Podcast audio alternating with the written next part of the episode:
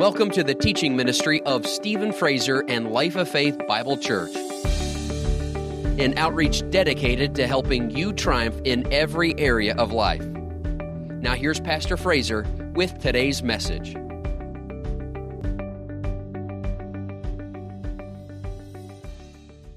So, Isaiah chapter 10, in verse 27, the Bible says, It shall come to pass in that day that his burden will be taken away from your shoulder, and his yoke from your neck. And the yoke will be destroyed because of the anointing oil. God doesn't want you burdened down and God doesn't want you to have yokes on your neck. God doesn't want you oppressed by the devil. So that's what that yoke represents. But while we're at it, if you're dealing with a stiff neck, if you're dealing with any kind of pain in your shoulders, receive the anointing tonight because it removes burdens from your shoulders and destroys the yoke from your neck. So I just prayed for somebody today. They were dealing with a terrible pain in their shoulder and their neck, and it was causing them to have a headache. As we prayed, the anointing manifested. You literally could feel the anointing of God, and it destroyed that thing. That headache left, and they were just healed and blessed. Hallelujah. So as we're talking about it, receive it. In fact, as we just go through this whole teaching on the anointing, receive the anointing as your faith, as you're hearing about it, your faith is rising up. Don't just settle for understanding of it, just receive it. Receive it. As you're getting understanding, receive that anointing to just destroy whatever needs to be destroyed, removed, whatever needs to be removed from your life. Just expect that tonight. And then uh, in Acts chapter 10, verse 38, it says, How God anointed Jesus of Nazareth with the Holy Spirit and with power, who went about doing good and healing all who were oppressed by the devil, for God was with him. Something that still people don't really realize is that any kind of oppression that they're experiencing in life, or they see somebody else experiencing in life, it is not from God. It's never from God. God is not an oppressor. He tells you right here, it's from the devil. The devil is his oppressor. And it's never God's will to like be in cahoots with the devil to cause somebody to be oppressed. It's never God's will for somebody to be oppressed. And we see that with Jesus because what did Jesus do? Jesus removed that demonic oppression from people's lives. He healed them, He delivered them, He set them free. He's still the same today. He's still the same today. Now, even though He's not here in physical form, it doesn't matter. The anointing that was upon his life to do these works of healing people and setting them free from demonic oppression is still here today. That anointing is still here today. Because that, that's that's how Jesus did it. He did it by the anointing. Again, look at it. It says how God anointed Jesus of Nazareth with the Holy Spirit and with power, who went about doing good and healing all who oppressed of the devil. For God was with him. Notice that.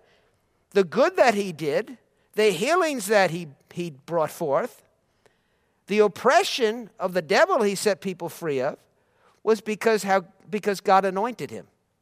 God anointed him. Remember Isaiah chapter 10, 27. In that day, he'll take away the burden from your shoulder and the yoke from your neck, and he'll destroy that yoke because of the anointing. Because of the anointing. So it was this yoke destroying, Holy Spirit power that Jesus had upon him on his life that enabled Jesus to do the things that he did. He didn't just do it because he was Jesus. He did it because he was anointed. Hallelujah. Now, here's the really exciting news about it. That same anointing that was on Jesus, like I said, it's here today and it's available for you. And it is to be upon believers. in the Lord Jesus. You remember over in Acts chapter 1. This is just a, a review, and we'll build on it a little bit, but we're reviewing some of these scriptures we've been hitting on the last couple weeks. Acts chapter 1, verse 8, Jesus said to his disciples, this is after he rose from the dead and he was about to ascend into heaven, be seated at the right hand of the Father. But before he left, he said to them, You shall receive power when the Holy Spirit has come upon you. Now let's just stop for a moment. Go back to Acts chapter 10, verse 38. Jesus said, or the Bible says concerning Jesus, that God anointed him with the Holy Spirit and with power. Now, Jesus says, You shall receive power when the Holy Spirit has come upon you. See, this is the anointing. This is what Isaiah talked about. It removes burdens and destroys yokes, it heals, it delivers. So you shall receive power when the Holy Spirit has come upon you, and you shall be witnesses to me. In other words, you're going to show that Jesus is still alive and does what he does, does what he always did in healing and delivering people through the anointing. So God expects us to have the same Holy Spirit power upon our lives. Second Corinthians chapter 1, verse 21 it says, Now he, talking about God, who establishes us with you in Christ and has anointed us, us is God.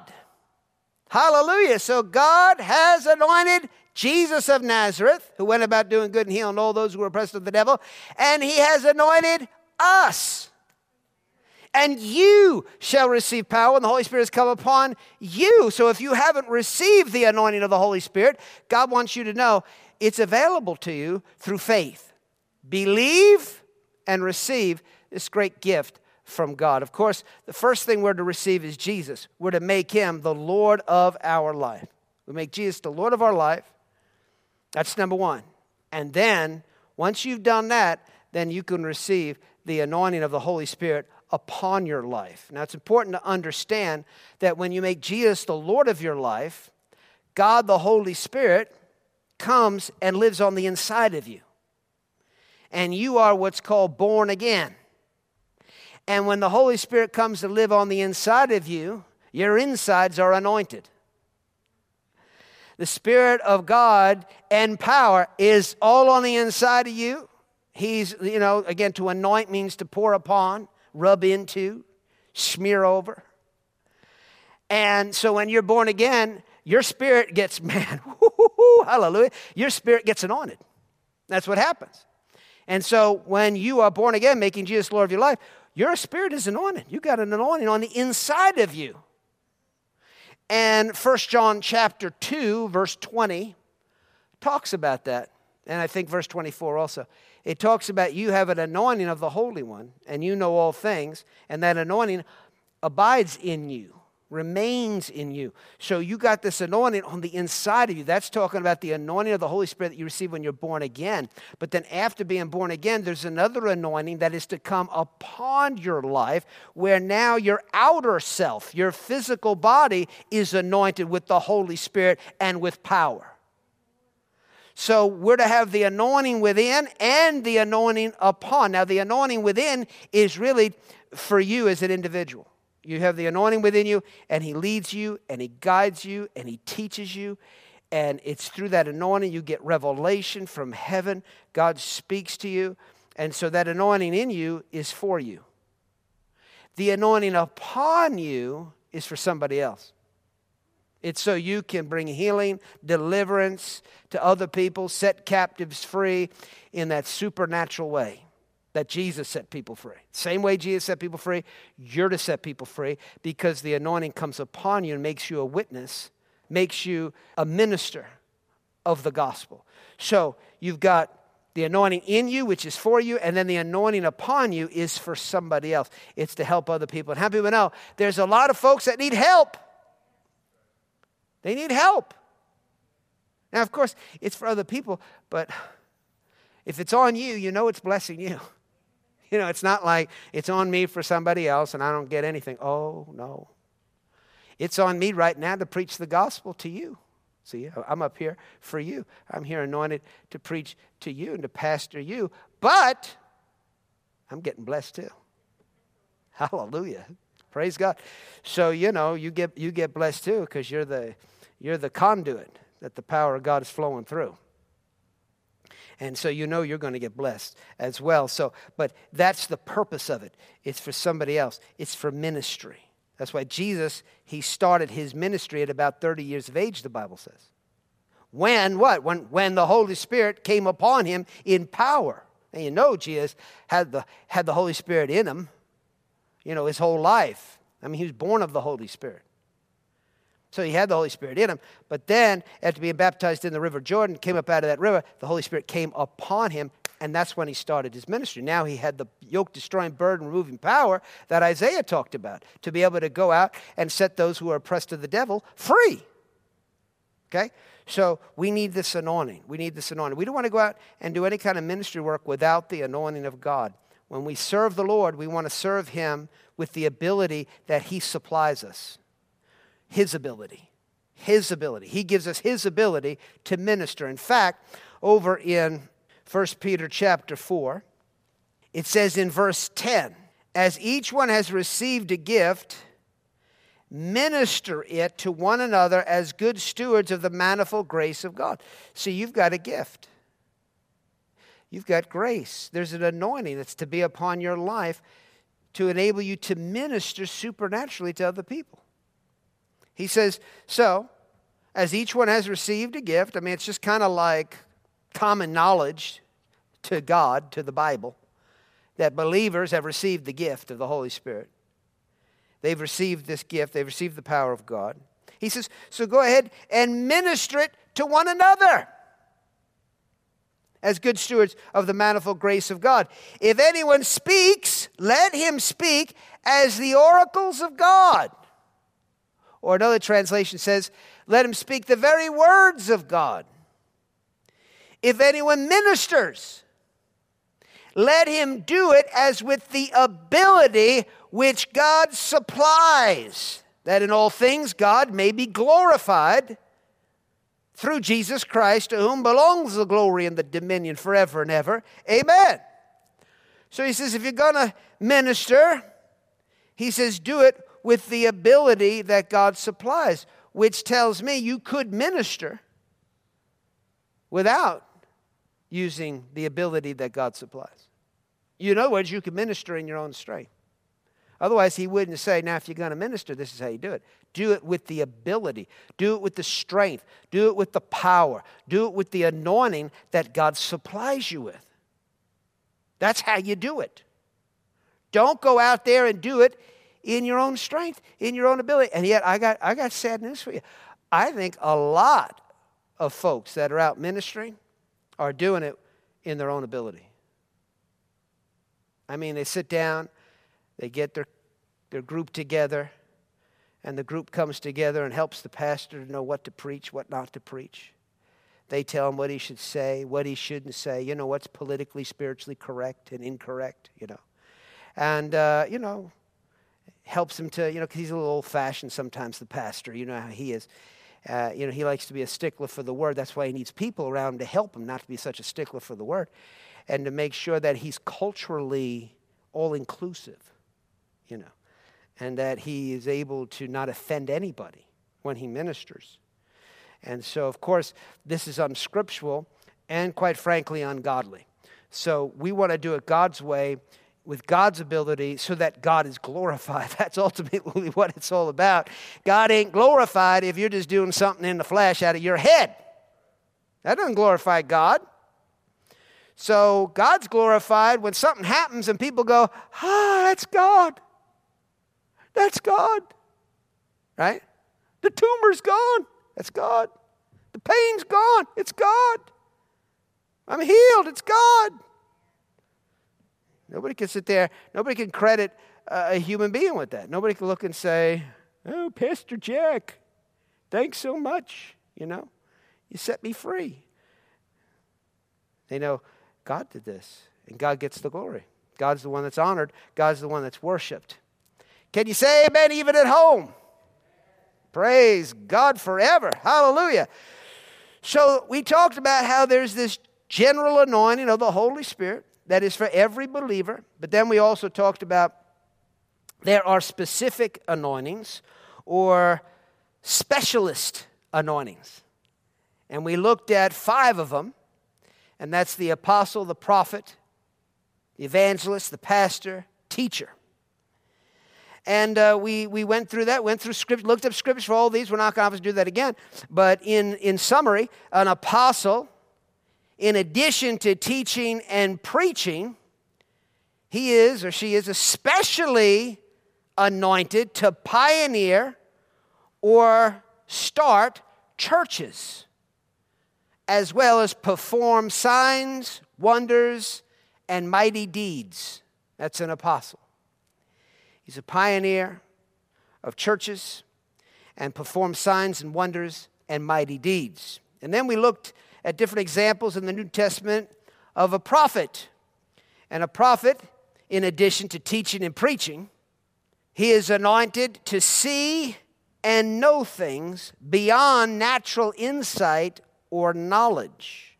In other words, he knows things and tells things that he receives from the Spirit of God supernaturally. And oh, hallelujah, we need that. We need that gift. We need that gift today just like they needed it back in the day. We still, we still we need these gifts today. Evangelists, in addition to preaching, and evangelists or evangelists are anointed for miracles, deliverance, healing, and they have an anointing of great joy. They'll bring great joy to a city. So, again, aside from preaching, they're also miracle workers. They bring deliverance, healing, and great joy to folks. Then a pastor. In addition to teaching, a pastor is anointed to feed God's people with knowledge and understanding. He drives away fear, confusion, lack, and weariness and unifies and keeps God's people from being scattered so that they don't go into isolation. All right, so that's what the anointing on a pastor will do for people. Praise God. And of course, we all need that. You know, Jesus, he saw this multitude come towards him, and they were weary and they were scattered like sheep having no shepherd, or we could say having no pastor. Notice that. Not having a pastor, equals weariness and being scattered, weary and isolated, and that's not God's will for your life. And so that's why it's so important to have a pastor, and that's why God has raised up that gift. Praise God. Now, besides the fivefold ministry gifts that we just mentioned, there are anointings for other ministry callings. And we see that in 1 Corinthians chapter 12. 1 Corinthians, the 12th chapter. And in the 28th verse, it says, And God has appointed these in the church. First, apostles, second, prophets, third, teachers, after that, miracles then gifts of healing, helps, administrations, variety of tongues. Now, we, we, we've talked about apostles and prophets and teachers, but notice after that, miracles, and of course that would go along with the evangelist. But then gifts of healing. Gifts of healing, or rather, helps. Notice that. Helps. Now, what is helps? Again, this is another ministry gift that God has provided to the body of Christ. And so, with it is an anointing so that folks can help, can function in this office of the helps ministry with an anointing of the Holy Spirit. Do it supernaturally, not do it in their own ability. So, what is this helps that it's talking about here? Well, helps, when you look up the word, in the original language here, it means the ministrations of the deacons. It's defined as the ministrations of the deacons who have care of the poor and the sick.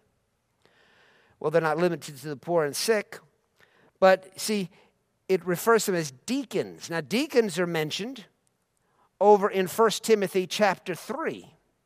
And in verse 10, it says, But let these also first be tested, then let them serve as deacons, being found blameless. So, helps ministry, when you go over there to 1 Timothy, you'll see it's right there with bishops, it's right there with pastors, it's right, right there with the fivefold ministry, and he says, helps. And he's talking about these deacons or deacons and helps. See, they're talking about the same thing.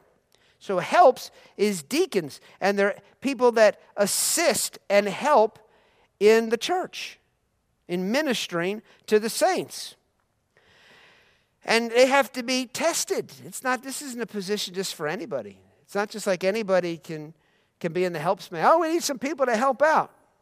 No, no, no, no. This is anything you do in the house of God, anything you do with the ability God supplies, you, you got to be found worthy of that anointing. You got to be found worthy of that calling. You got to be found worthy of that grace. We take that very serious here.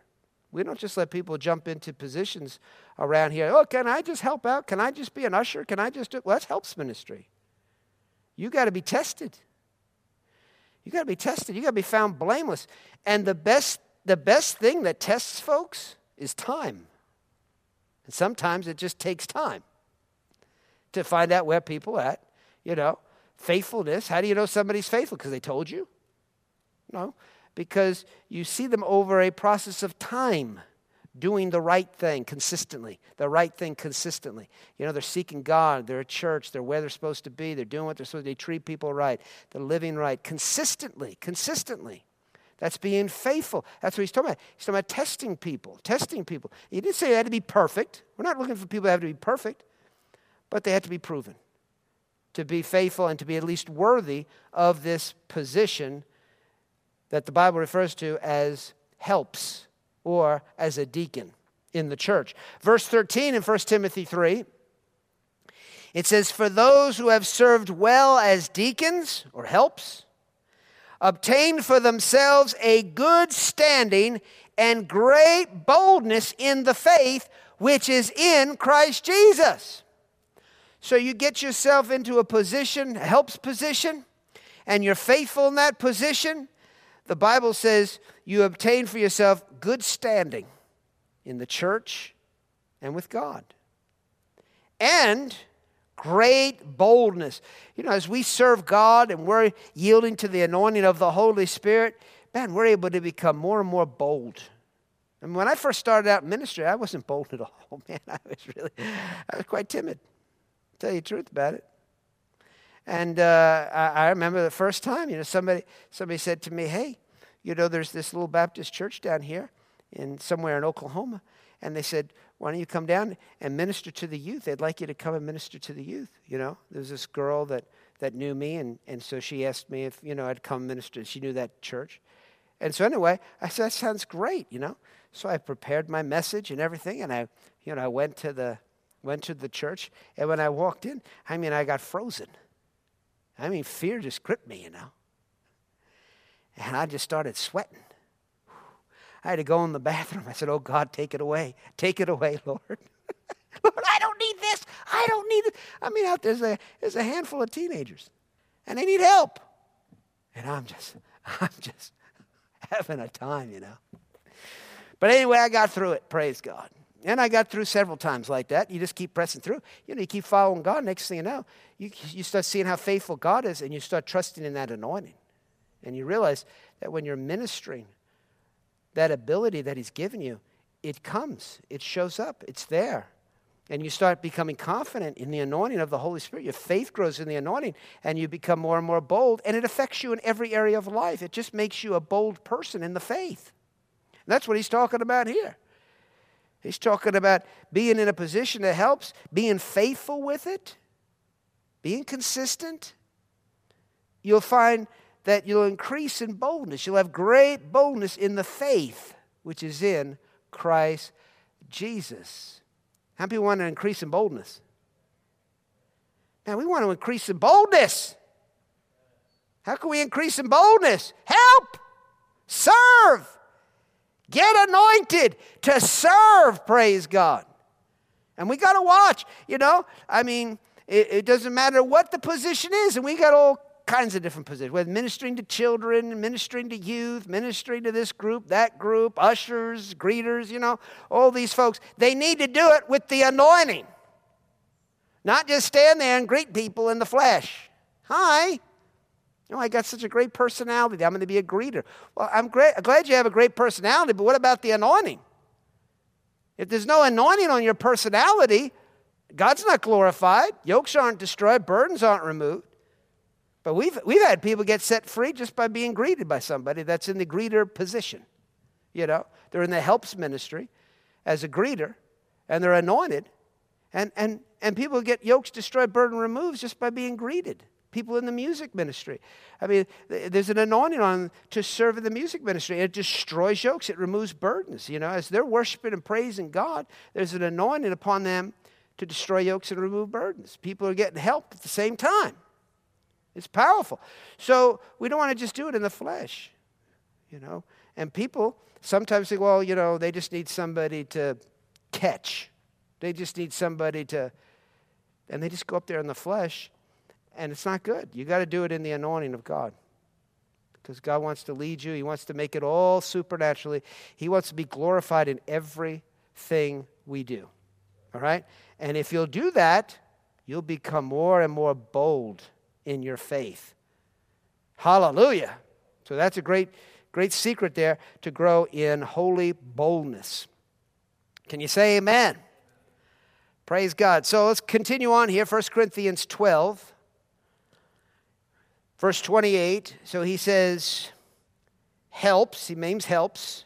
And I hope that helped you, what I just said. Actually, let me just, the word deacon comes from the Greek word diakonia. And it means to be a servant, attendant, to serve, to wait upon. See, this is helps. This is a deacon, and this is what people do in that position. And it's an honorable position. It's a powerful position. It's just not some little position. We need it. In order for the other positions to work correctly, we need people to be in the helps ministry. So he says helps. After that, administrations. Thank God for administrative gifts. We need folks that have an anointing of administration. Variety of tongues. We talked about that last time, but there's a tongue for ministry. And then he goes on and says they're all apostles, they're all prophets, they're all teachers, they're all workers of miracles, and so forth, and so on. So we see there helps and administrations are mentioned here. Now let's go to Romans, the 12th chapter.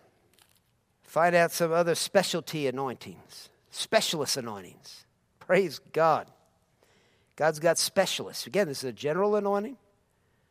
And then there's, a, there's, a spe, there's specialist anointings. Chapter 12, verse 6. It says, Having then gifts differing according to the grace that is given to us, let us use them. See, different graces, different gifts, different anointings. If prophecy, let us prophesy in proportion to our faith. Now, this isn't necessarily being a prophet, this is just having the gift of prophecy, being anointed with the gift of prophecy. There's more to a prophet than just prophecy, okay? Like we saw with um, Philip's daughters, they prophesied. Didn't say they were prophets, says they prophesied. So they had that gift. And you do it in proportion to our faith. So, in other words, these things all operate according to your faith level. So, the anointing level on your life will be determined by the faith level that you're walking in concerning the anointing on your life.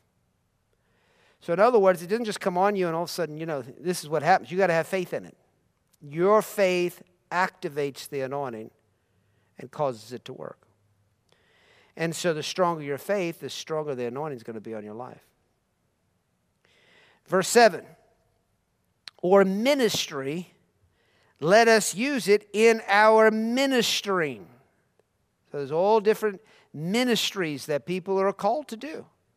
You got people doing missionary work, visitation ministry. Like I mentioned, a bunch of ministries we have here going on. So there's all different kinds of ministries. And so it, our ministry, let us use it in our ministering. But again, this is the gift of God. This is an anointing of God. This isn't just something man get, tells you to do and you decide, or you decide to do it. And you do it in your own ability. There's an anointing. That's the point. He who teaches in teaching, he who exhorts in exhortation. So there's an anointing to just exhort people. This isn't preaching, this isn't teaching. It's just stirred up people. Hallelujah. Many times, people that are in the music ministry will also have that gift to exhort and encourage the people. It's an anointing to do it. He who gives with liberality. Now, how many know we're all supposed to exhort one another daily while it's called today? That's what the Bible says.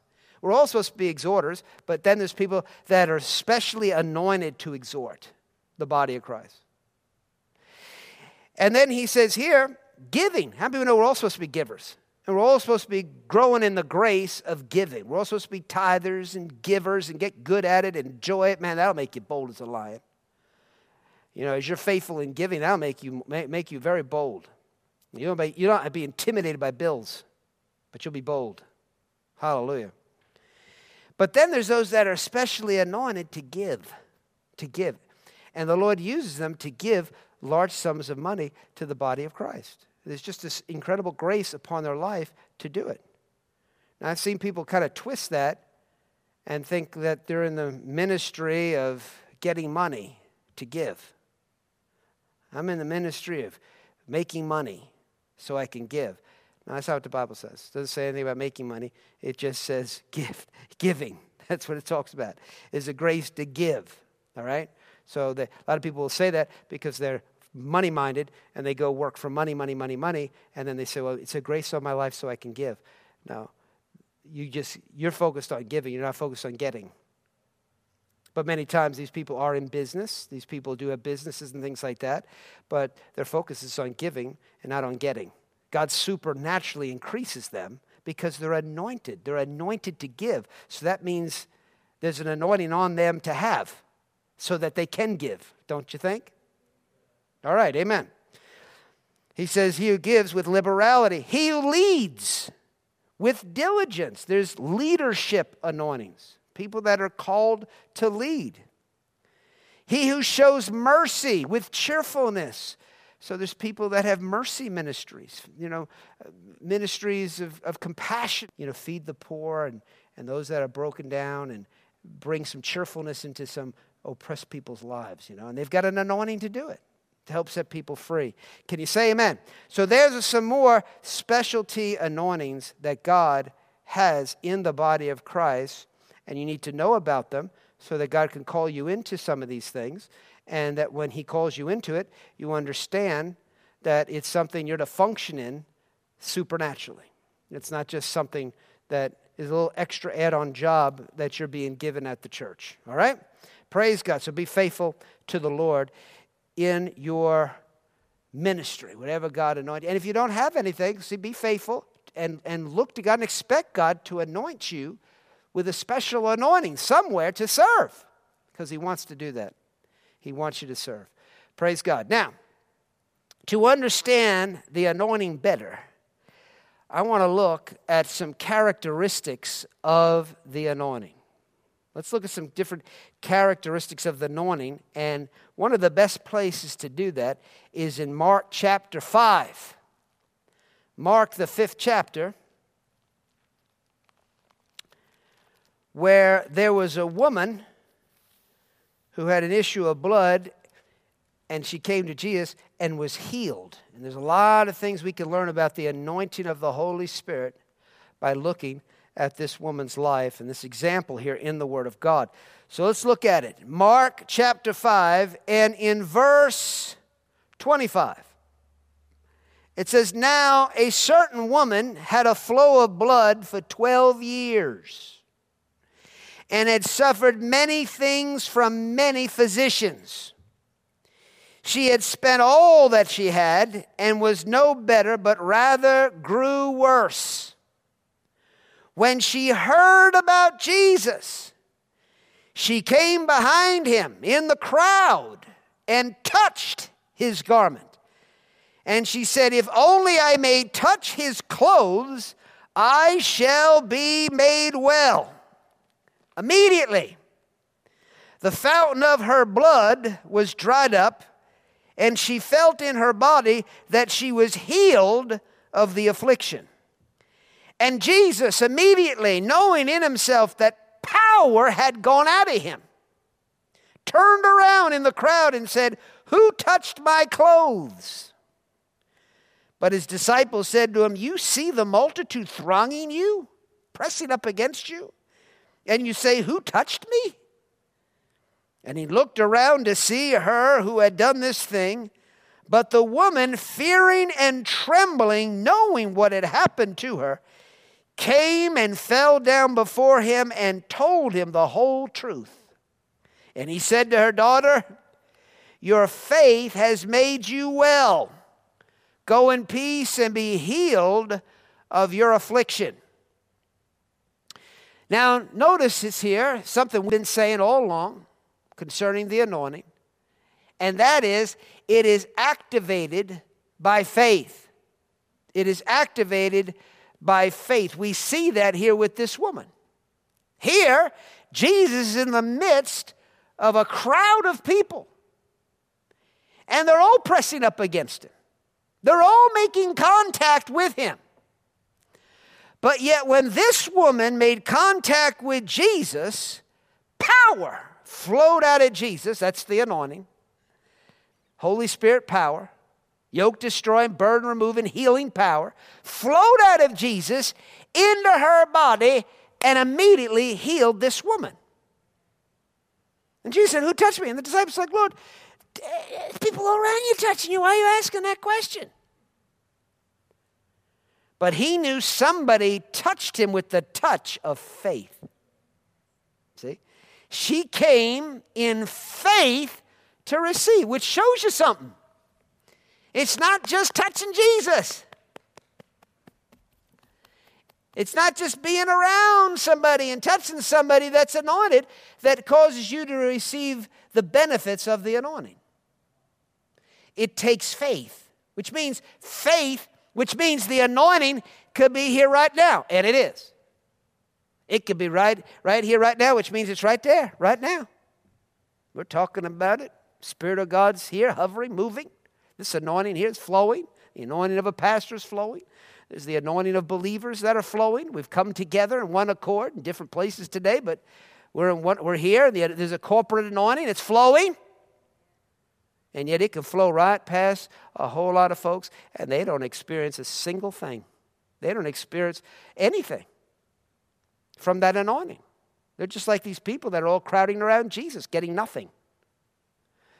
But the woman that came in faith knowing that he was anointed. How did she know? Well, the Bible starts off by saying she heard about Jesus. She heard about him. Well, what did she hear? Well, she must have heard that he was anointed. See? Because Jesus himself, we know, was preaching that he was anointed. That was one of his first messages that we saw in Luke chapter 4. He came in after being water baptized by John and the Spirit of God coming upon him.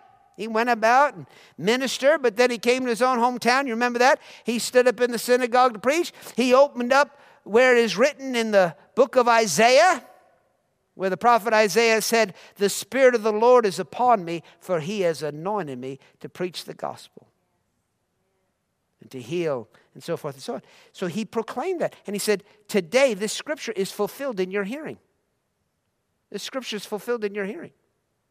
So, in other words, I'm anointed. Here it is. Let's do this. So, he was making that known so that people could put their faith in the anointing of God that was upon his life. So, she heard about it. She heard about it. People were talking about it. She heard that he was anointed. In verse 27, when she heard about Jesus, she came behind him in the crowd and touched his garment. Notice that she came to him. So she heard. For her to come to him, she obviously believed what she heard. She believed he was anointed. She heard about it. She believed it. She acted upon what she believed. See, this is faith. Faith without works is dead. She acted upon what she believed. And verse 28 says, For she said, If only I may touch his clothes, I shall be made well. So she said something. She said what she believed. That's what faith does. 2 Corinthians chapter 4 verse 13.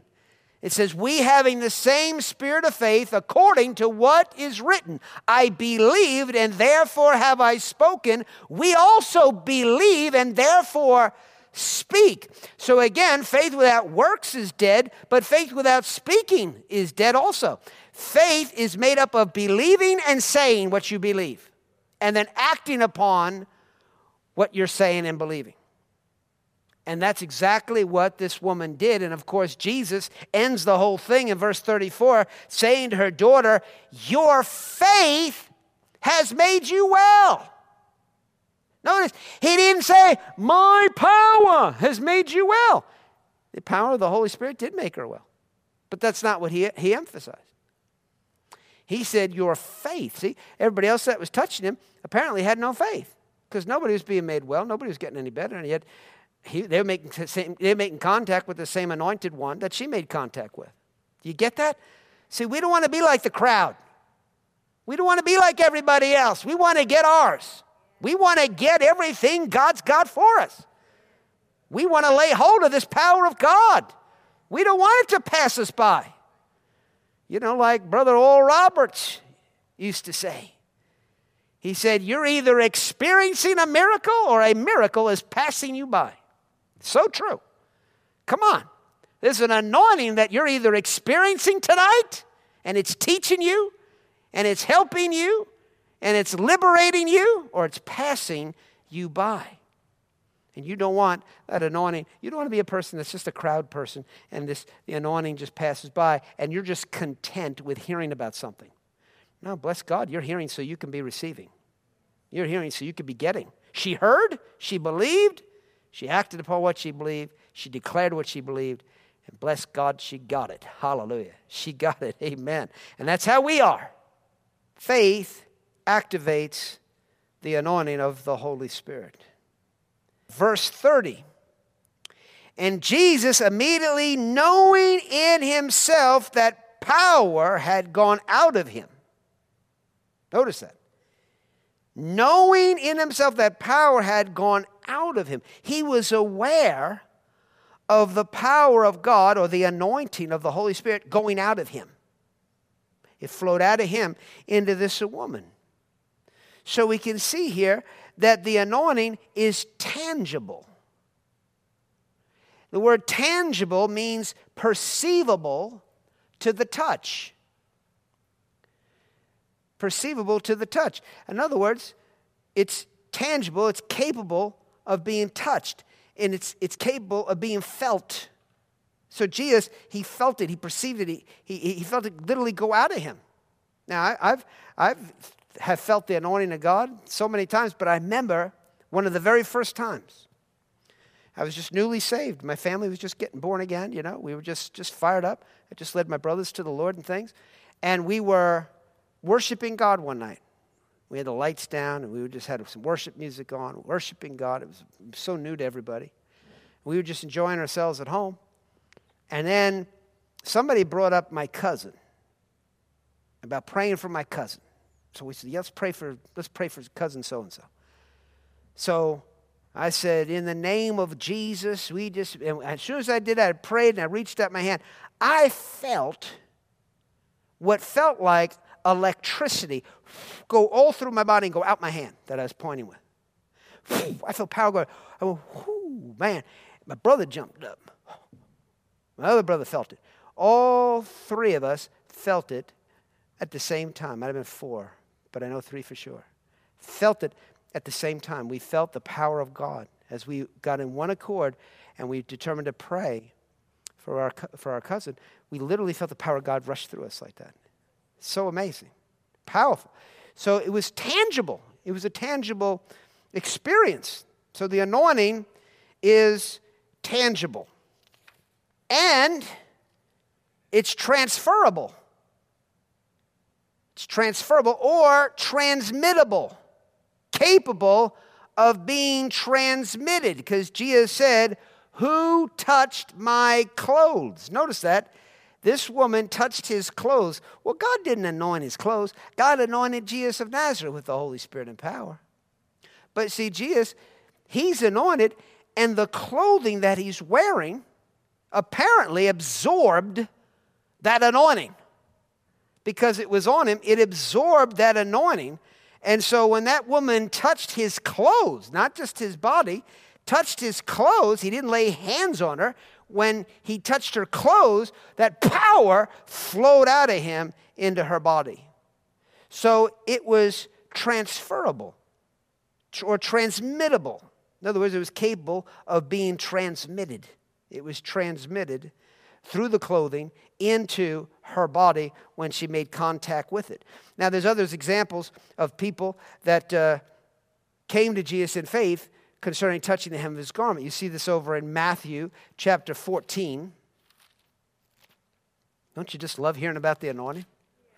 I love hearing about the anointing. This gets me fired up. Praise God. Gets me fired up to see more of the anointing in our life. What a powerful gift! that we have this power available to us. And I don't care what you're going through, I don't care what you're experiencing. The anointing is more than enough to destroy that thing and remove it from your life.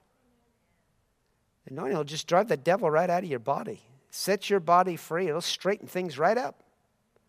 So just say, say this right now. Say, I receive the anointing. Thank you, Holy Spirit for flowing in me, helping me, strengthening me, healing me, refreshing me, blessing me, empowering me in Jesus' name. Praise God. Woo, hallelujah. God wants you blessed so much so that you're taken care of and you can go out and be a blessing. It's hard to be a blessing when you're not blessed. So you got to get blessed, and then you can be blessed. So it's okay to ask for you. It's okay to receive for you because you know the better you are, the better it is for everybody else. Because you're in the blessing business. Praise God. Hallelujah. You're just looking to go around doing good and healing those who are oppressed of the devil. Because that's who you are. That's what you do. Because you have an anointing of the Holy One to be able to do these things. Matthew chapter 14, verse 34. It says, When they had crossed over, they came to the land of Gennesaret. And when the men of that place recognized him, recognized Jesus, they set out into all the surrounding region, brought to him all who were sick, and begged him that they might only touch the hem of his garment. And as many as touched it were made perfectly well. So it's not just isolated to this one woman. Here is a a large number of people, crowds of people that were coming and receiving the anointing by touching, by having faith in the anointing and making contact with Jesus' garment.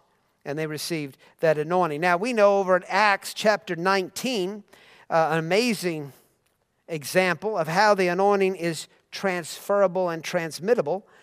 Uh, in Acts, the 19th chapter, the Apostle Paul a man just like you and I, what made him so wonderful was the anointing. His faith in the anointing, his faith in God.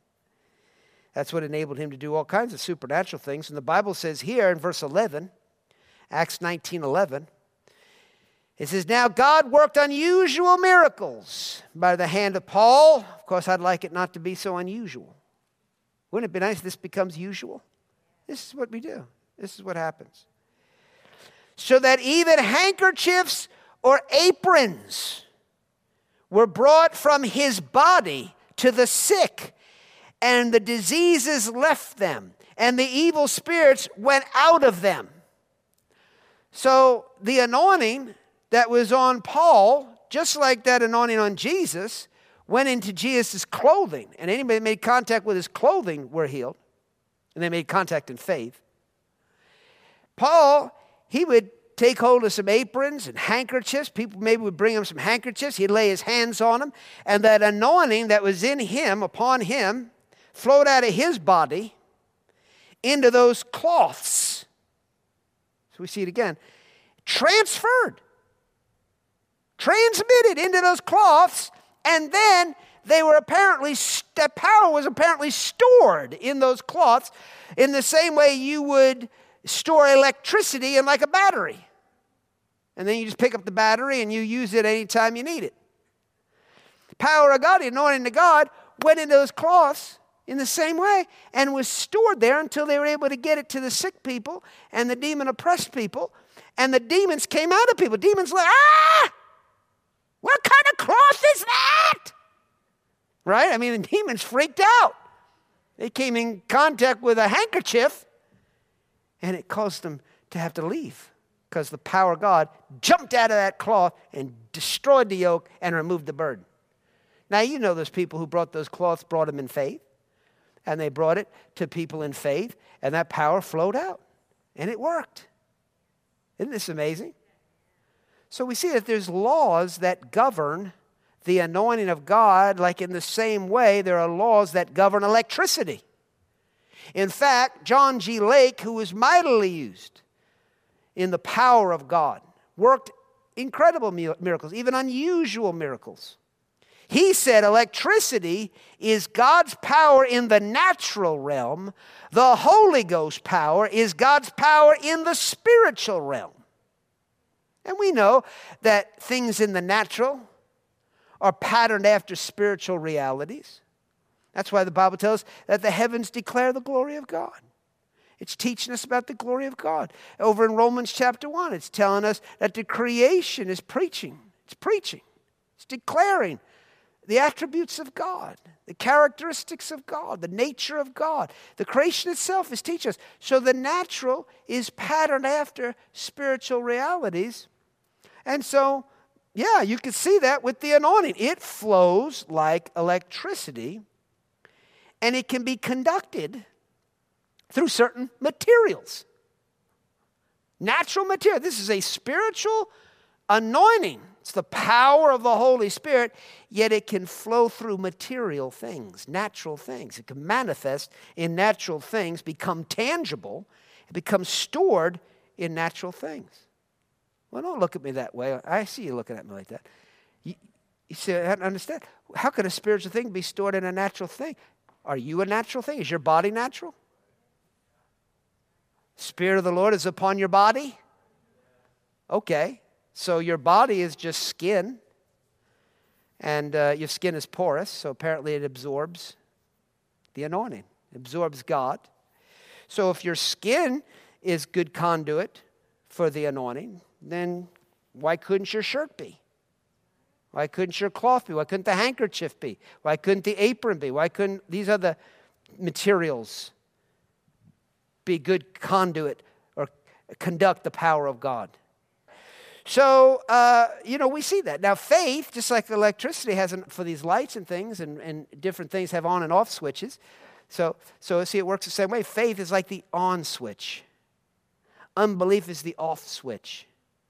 So, you got the switch of faith, turning, th- turning on the power of God, and then the switch of unbelief. And so, you know, you can have the anointing working, and then somebody just come in and turn the switch off. And that reminds me, you know, years ago, there was this woman, they were going to amputate her leg, and she so didn't want her leg amputated, a young lady. You know, she just believed God would heal her. We got to ministering to her, my pastor and myself out in Oklahoma. Man, faith started rising in her, and they had already cut the nerves to her legs and things, and they were telling her, You got to get that leg amputated. She was holding out. We got over there, started ministering to her. We got her faith built up. We laid hands on her.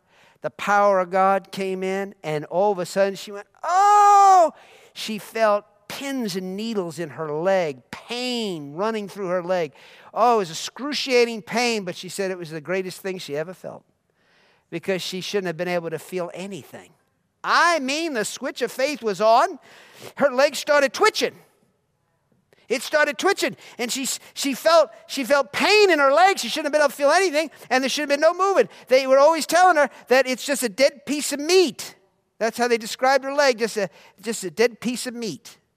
But here it's twitching, and she's feeling pain, and she's getting so excited. And we're there in her house, and all of a sudden, her husband shows up, who's an unbeliever, and her son, who follows the unbeliever husband.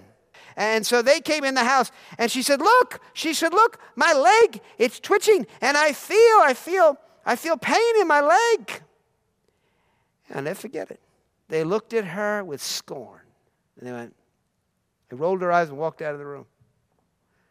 Her whole countenance dropped. And that power of God just diminished. And she went into, she got so sad and miserable. It was like they just came in with their unbelief and they made, their, they made it visible. They made it very clear, their unbelief. They didn't want anything to do with it. It so discouraged her, it just knocked the switch of faith off. Isn't that sad? So, you know, you want to be around faith people that are going to help keep the switch of faith on. Hallelujah. But there's an example of just like electricity, there's a switch, there's an on switch and an off switch. It's faith or unbelief. We want to keep the switch of faith on concerning the things of God. Hallelujah. And not allow unbelief to come in. All right. So, verse 30, the, uh, uh, and this is, I skipped over this, but Jesus immediately knowing himself that power had gone out of him. No, we didn't skip over this. Did we skip over this? No. The anointing is tangible. So the anointing is tangible. The anointing is transferable and transmittable. It's capable of being transmitted. We saw that it can be absorbed and stored in certain materials like cloth. And, uh, and then we also see another incredible example of the anointing. There was someone that was anointed mightily with the Holy Spirit. His name was Elisha there was Elijah who was anointed, and then Elisha was anointed with a double portion of the anointing that Elijah had. Elijah, man, he called fire to heaven. He walked in mighty signs, wonders, mighty deeds, powerful things. And Elisha walked in twice as much. So he was heavily anointed with the Holy Spirit. And the Bible says in Second Kings, and this is, this is worth turning to and looking at, 2 Kings chapter 13. Elijah had died and they had buried him. There was a day where there was some other folks having a funeral for someone and they needed to bury their friend.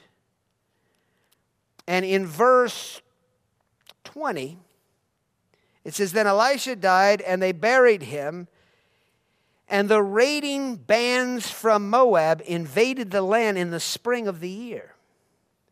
So it was as they were burying a man, suddenly they spied a band of raiders. And they put the man in the tomb of Elisha. In other words, they didn't have time to bury their friend. They're having this funeral, so they look, they see these raiders coming in to the land. And what are we going to do with Charlie? They said, well, just throw him over here in this open tomb over here. They're like, well, I think that's Elijah. That's that prophet. We don't have time. Throw him in there. So they throw him in there. And uh, they put the man in the tomb of Elisha. And when the man was let down and touched, everybody say, touched, touched the bones of Elisha, he revived and stood on his feet. I mean, there was so much power that was left in those bones. It was so much anointing residue that his, think about now, that here he, he was anointed. We saw that anointing get into cloth and things, and it, and it could be stored until those cloths were brought to sick people and demon possessed people and things to help to get them free. Here, his bones have absorbed this anointing so that even though the skin has rotted away and it's just bones lying, there's a skeleton lying in there, it's full, it's charged with this power. And they let this man down, this dead man, they put him in there. And when he makes contact with the bones, whoo, power goes through his body and it revives him. Now that's some serious power. But there you see it. Those bones had absorbed the power of God. And when, when contact was made with them, it raised a man from the dead and then obviously healed him of whatever he died of. Otherwise, he just would have died again. So it healed him, it delivered him, it set the man free. Very, very, very, very powerful. Now, another thing we see with Elijah and Elisha, Elisha received a double portion of the anointing that was on Elijah, which tells us something else about the anointing, and that is it is measurable. It can be measured. It can be measured. Concerning Jesus, the Bible says in John 3:34 that he received the spirit, the anointing without measure. But there are measures of the anointing. So, you know, you think of a cup, maybe like a measuring cup, and you pour one cup of water in the measuring cup, you measure one cup. But that's not the full capacity of the measuring cup. You know, maybe it goes up to a gallon. Maybe it's a big measuring cup, you know. And you can get a gallon of water in there. But this person's only got one cup's worth of water. In, well, we can say of the anointing. See? So it's measurable. It's measurable. So it can be increased more and more. So there are some people that have more anointing than other people. So not everybody has the same measure of the anointing of the Holy Spirit. And again, what increases the measure? Faith. Faith in the anointing and faithfulness with the anointing will increase the measure of anointing that God places upon your life. Can you say amen? Praise God. So let's review real quick. The anointing is activated by faith, the anointing is tangible, which means it's perceivable to the touch. The anointing is transferable or transmittable, it's capable of being transmitted. The anointing can be absorbed and stored in certain materials like cloths. The anointing is measurable. Hallelujah. So, there are just some things concerning the anointing of God to help us familiarize ourselves with the anointing. We need to expect a tangible anointing to flow in our midst. It shouldn't be a strange thing to us when the power of God flows and knocks people off their feet. Uh, you know, people, oh, I felt that. People feel the power of God. That shouldn't be a strange thing. It's very, very scriptural, it's very much Bible. And it's something we need to be actually expecting and experiencing more and more. Can you say amen? Hallelujah. Praise God. Let's stand up on our feet here in the sanctuary. That concludes this message. For more information about Life of Faith Bible Church or Stephen Fraser Ministries, go to our website at lofbc.org. While you're there, be sure to check out the many other teaching series and books by Stephen Fraser. That website again is lofbc.org, and you can always call 888 542 2555. We trust today's message has encouraged your faith and strengthened your spirit to live the victorious life. And until next time, remember, we always triumph and we always win.